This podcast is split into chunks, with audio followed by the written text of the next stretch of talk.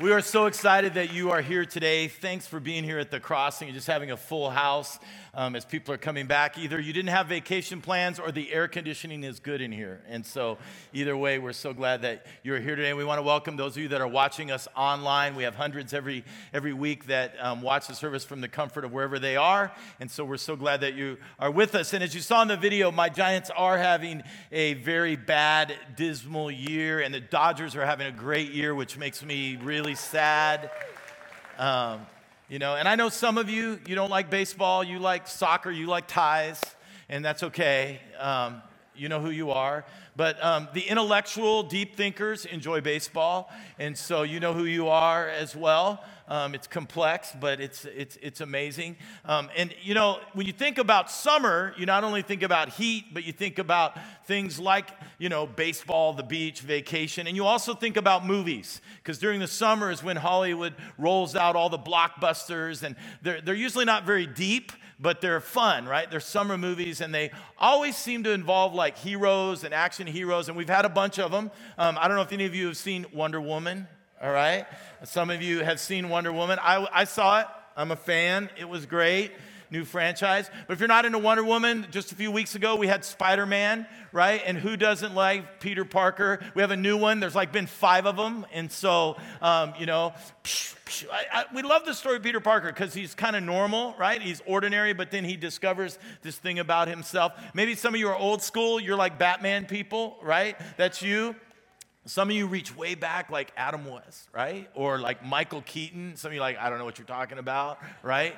But the Dark Knight or the Dark Knight Returns. And we all love these stories because there's a beauty in the battle, you know, and, and going after something that seems bigger than themselves. But maybe all these guys, none of you can relate to. Maybe it's this guy that really is somebody that you guys um, see don't mock. Rotten Tomatoes says Captain Underpants is an amazing film. And so, all of you with small kids have seen it, and you're nodding at me right now. You're like, it was amazing. But the deal is, maybe being a hero is not what we think it is. Maybe being a hero is not so much about superhero powers. Maybe it's something much more accessible than that. You know, like most of us don't feel like heroes, probably.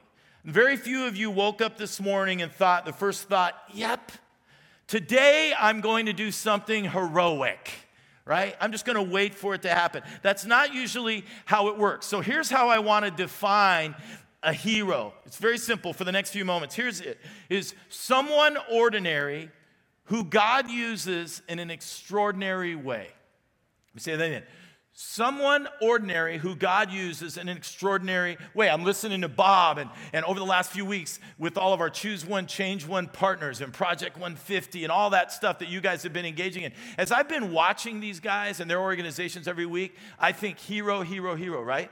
Because all this is, is a bunch of ordinary people who decided to do something extraordinary, and God is using them in our community. And I hope you will leave here in a few moments knowing this. This is really important because I know how you may feel about yourself. That the most unlikely people make the most likely heroes. So if you're sitting there right now and you're saying, that's unlikely, I'm talking to you. The most unlikely people make the most likely heroes. All right? Now, I promise we're going to get into the heart of the sermon in just a moment, but I got one more thing I got to talk to you about. I want to start with the question that needs to be answered. You need to think about it. And it's a question we should be asking more often. But we don't ask it because our lives are hectic and crazy and we're going after it. So you're, you're sitting here, you got nothing else to do for the next few minutes. So I want you to ponder this question that you don't think about enough, but probably should. It's simply this What kind of person do you want to be? All right? What kind of person do you want to be? And think about this question like when, when your friends or your coworkers are there in the office and you leave early and you drive away and they, they're still there and they talk about you, which they do, all right? What kind of person they say you are? If you're, you're at the soccer fields, right? And you pick up your chair and you fold it up and, and you get in your car and you leave and the other soccer parents are there. What do they say when they talk about you? Because you know they do.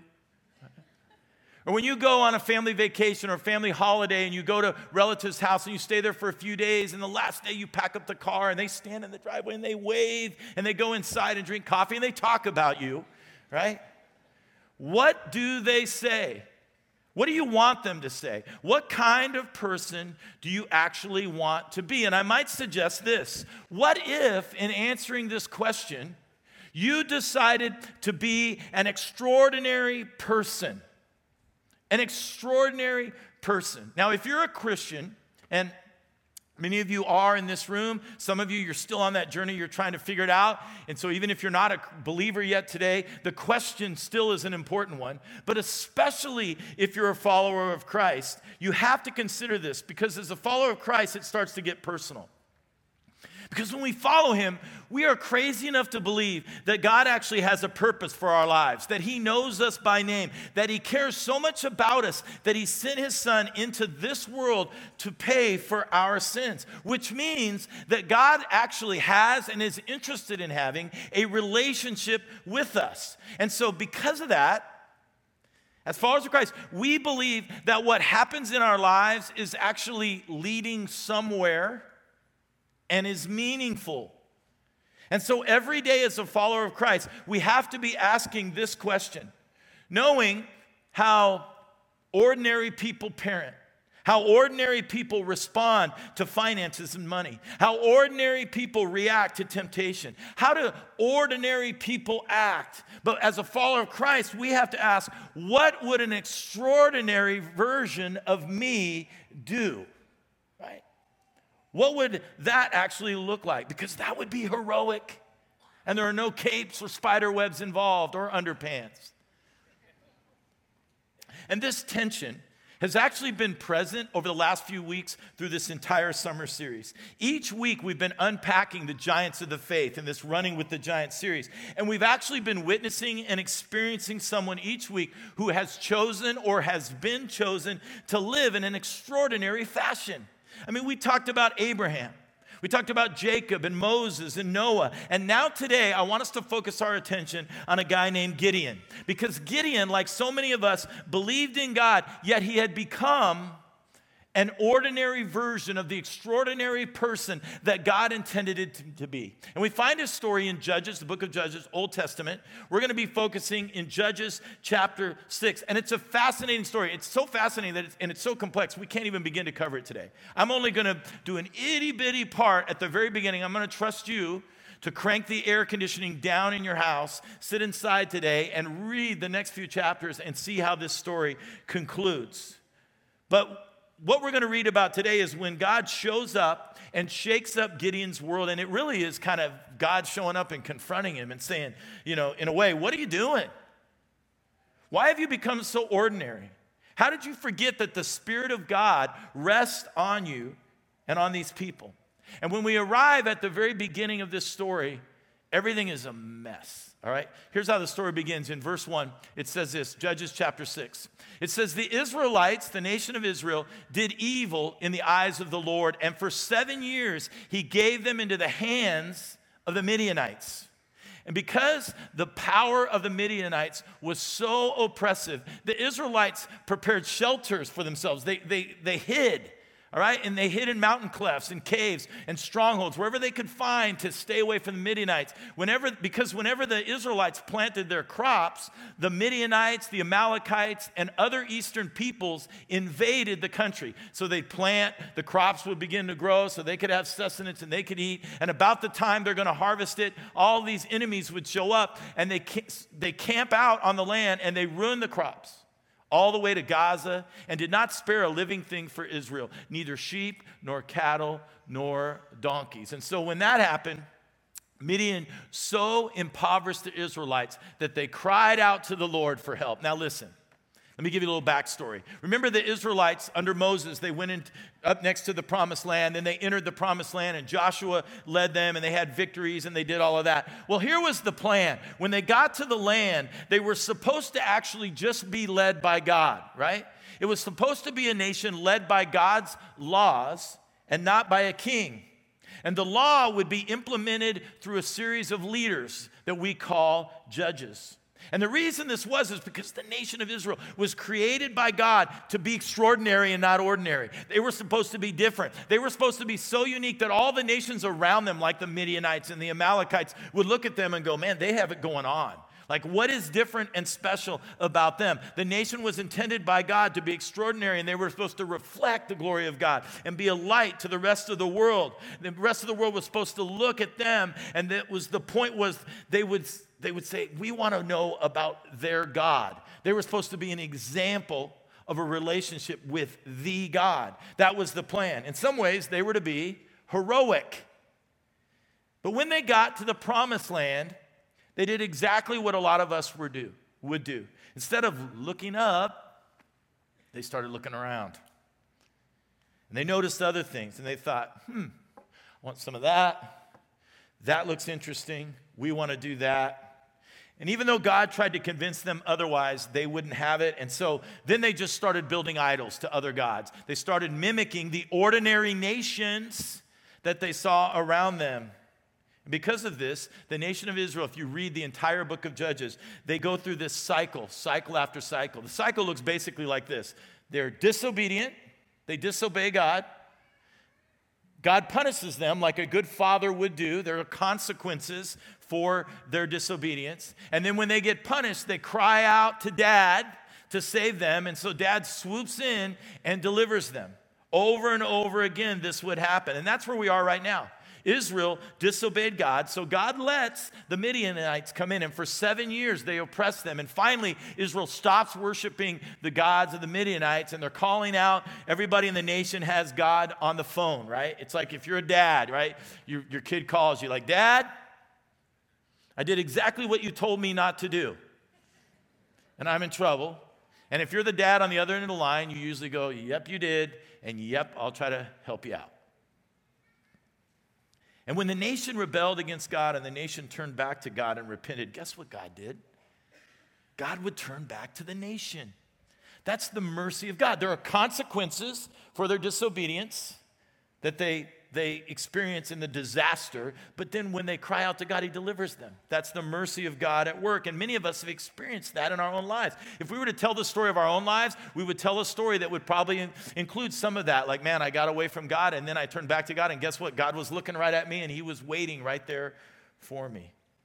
And this is over and over again in the book of Judges. And this is where we meet Gideon. Gideon is one of the ju- these judges that God used. And we're going to tell just a bit of his story today. So in verse 11, it says this The angel of the Lord came and sat down under the oak in Ophrah, not Oprah, right? Ophrah. Sat down under this oak that belonged to Joash the Abiezrite where his son Gideon, we're introduced to Gideon, was threshing wheat in a wine press to keep it from the Midianites. All right? I don't know how many of you have threshed wheat lately, so let me bring you up to speed.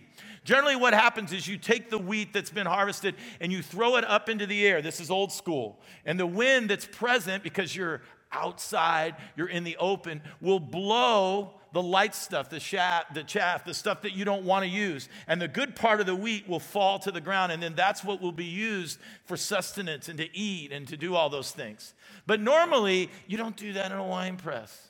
Because in a wine press, you're somewhere that's secluded, where there's no wind, there's no breeze. So you can just picture Gideon throwing up the stuff, right? It's not working out, right? But he's so afraid of the Midianites that he's down in a hole or he's down in some deep valley or he's in a barn, but he's somewhere where he's not outside because he is so afraid that the Midianites will show up and steal the wheat. And in the middle of that, the angel of the Lord appears to him. And here's what the angel of the Lord says to him, right? Again, you got the picture? Right? He's throwing the wheat up in the air, nothing's happening. The angel of the Lord appeared to Gideon and he said this The Lord is with you, you loser. No says, The Lord is with you, mighty warrior. And Gideon's response is probably, Stop it, right? I'm hiding here. I look ridiculous because I'm afraid.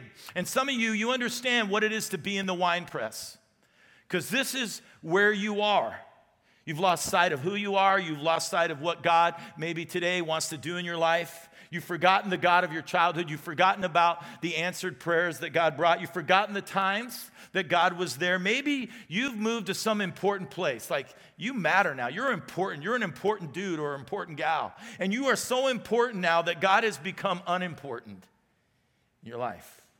And then God shows up in the middle of that and says, Hey, you're a mighty warrior. And you're like, Did you know where I was last night, God? Have you been paying attention to my life? Do you know how long it's been since I prayed? Do you know how long it's been since I've actually read scripture? Do you know how far I've drifted from you? And so Gideon feels that way. And he responds, but Gideon's polite. He says it this way Pardon me. Pardon me, my Lord, Gideon replied. And this is where he diverts. So he doesn't want to deal with the mighty warrior thing. He has questions for God. He says, But if the Lord is with us, why has all of this happened to us? Where are all of his wonders that our ancestors told us about when they said, Did not the Lord bring us up out of Egypt? Gideon's asking the question that we've asked. Gideon saying, God, if you're so great, why are things so bad? God, if you are for me, why is the world so against me? Why am I alone? Why does my boss seem out to get me? Why can't we have kids? Why, why, why, why? If you ever ask that question or a version of it, Gideon asked the same one over 3,000 years ago, and guess what? God was not offended. It's often that kind of question that begins to lead us back into relationship with God. Gideon goes on to say, listen, not only we don't know if you're great, but now it feels like you've abandoned us and given us into the hand of Midian. So I'm not a mighty warrior. And God, I'm not really ready to do anything. It's not working out. I'm not even sure I believed all that stuff they told us about Egypt and the promised land and all of that. I don't even, I don't even want to hear those stories anymore. You want to deliver a nation? Why are you bothering me? And God responds this way He turned to him said, Are you finished? He said, Go in the strength you have and save Israel out of Midian's hands. And then this question, read it with me Am I not sending you? And this is the part where we would think Gideon would throw down his stuff and put his cape on and his superhero outfit, right? And he would say, Well, if you're in it, God, then I'm in. But this isn't a superhero movie, it's real life. And so God's answered those questions, but Gideon has another issue. He says again, politely, Pardon me, my Lord, Gideon replied, but how can I save Israel? My clan is the weakest in Manasseh, and I am the least in my family. In other words, I am the weakest link. I'm not from a famous tribe, Manasseh. And in that tribe that's not famous, I'm in the weakest clan. And in that weakest clan, I am the runt of the litter in my family. Translated, you might say it this way God, I'm not wired or destined to do anything. I, I barely went to junior college, I dropped out. I didn't really do all that well. I don't have any money. I'm barely middle class. I don't know anybody. I don't have any influence. I haven't really figured out Twitter. I just got a Facebook account a few weeks ago. I only have four friends. They're all my family. And you think I'm a mighty warrior and I'm supposed to save a nation? And the Lord answered, Never mind, I got the wrong guy. I'm sorry. No, it doesn't say that. He says, Gideon, do you feel like a warrior? No, you are. I'm not. You are. Nope. Yes, you are. And who are you going to believe? You or God? But what, guys, what if, what if we spend our entire lives doing what everyone else does? Dating the way everybody else does, spending your money the way they do, making the decisions they way, the way they do, dreaming as little and as small as most do. It would be so ordinary. But what if for just 30 seconds God could do a miracle? And just for that brief amount of time, He could open up our eyes to see ourselves the way that He sees us. How different would our lives be?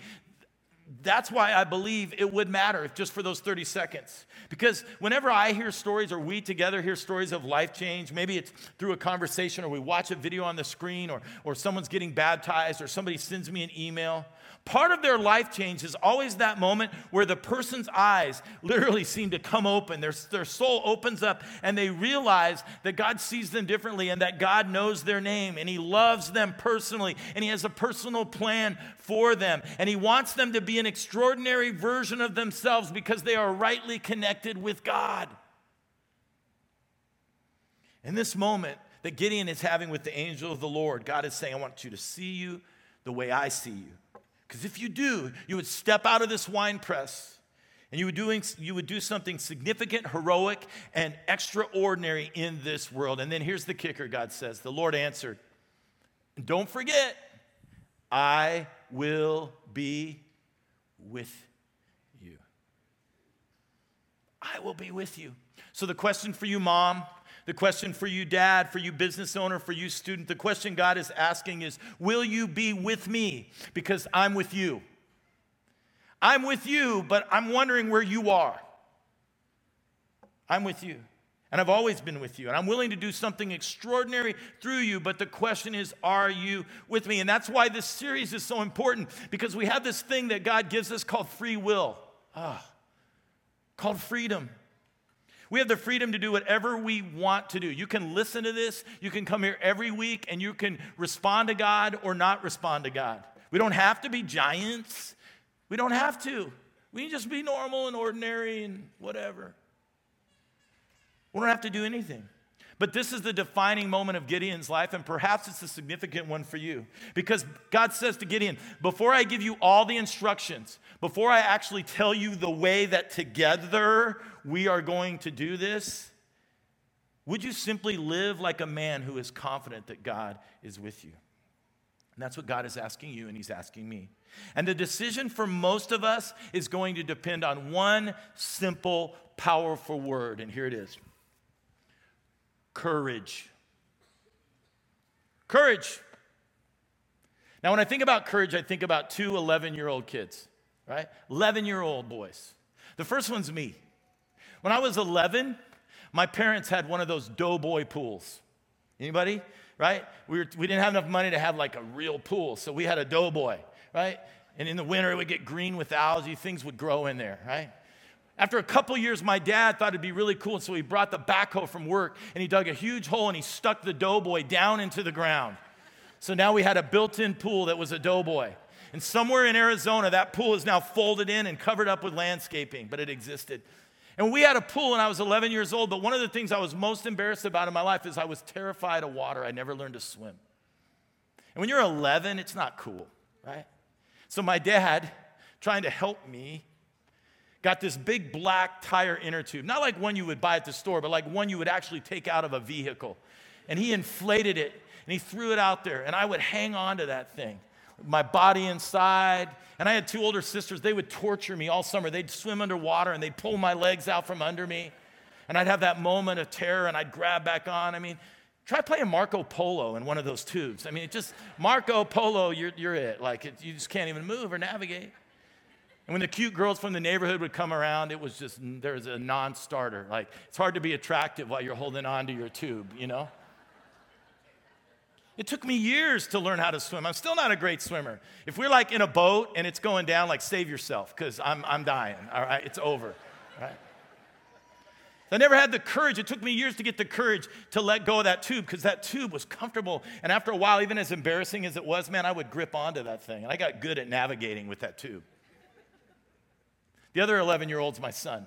In 2010, we were on vacation and we went to California to a water park. I still remember, man, it was cool. We checked in, we got the, the, the wristband like wet and wild, and we got there and we set up our spot. And I looked around and he was gone, man. Like just I just watched him go, and he's going up the stairs to this huge steep slide, like Der Stuka. Any of you guys remember what? I mean, it was just the steepest one. And my first reaction as a dad was to go and say, "Hey, hey, wait a minute, right? Let's go in the lazy river."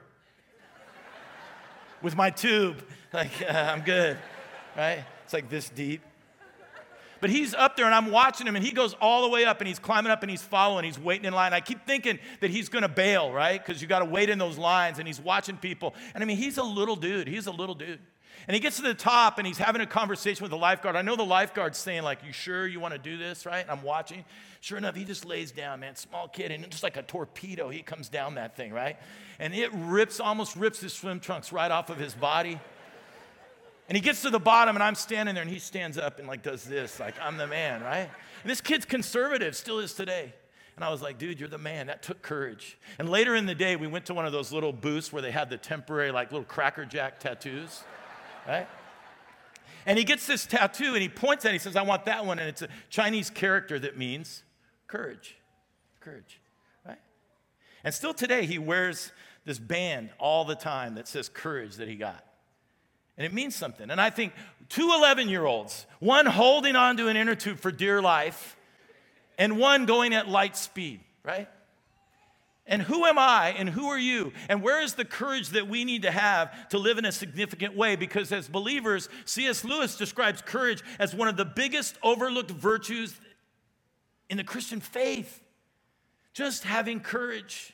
And know this, you got to be warned. Some of you are checking out faith. Here's what you need to know that this is the truth. The closer you walk to God, the more courage will be required. Okay? Some of you are living among the Midianites right? And the closer you walk to God, the more courage that will be required. It would be simpler for you to just stay in the wine press, right? And keep doing this. And here's why this is so relevant because 1300 years after this story of Gideon, there was another guy named Paul who wrote to Christians in a city called Rome that were being persecuted by a dude named Nero who was brutal. And he was killing Christians everywhere. And to that group, Paul wrote the following words He said this if God is for us, who can be against us?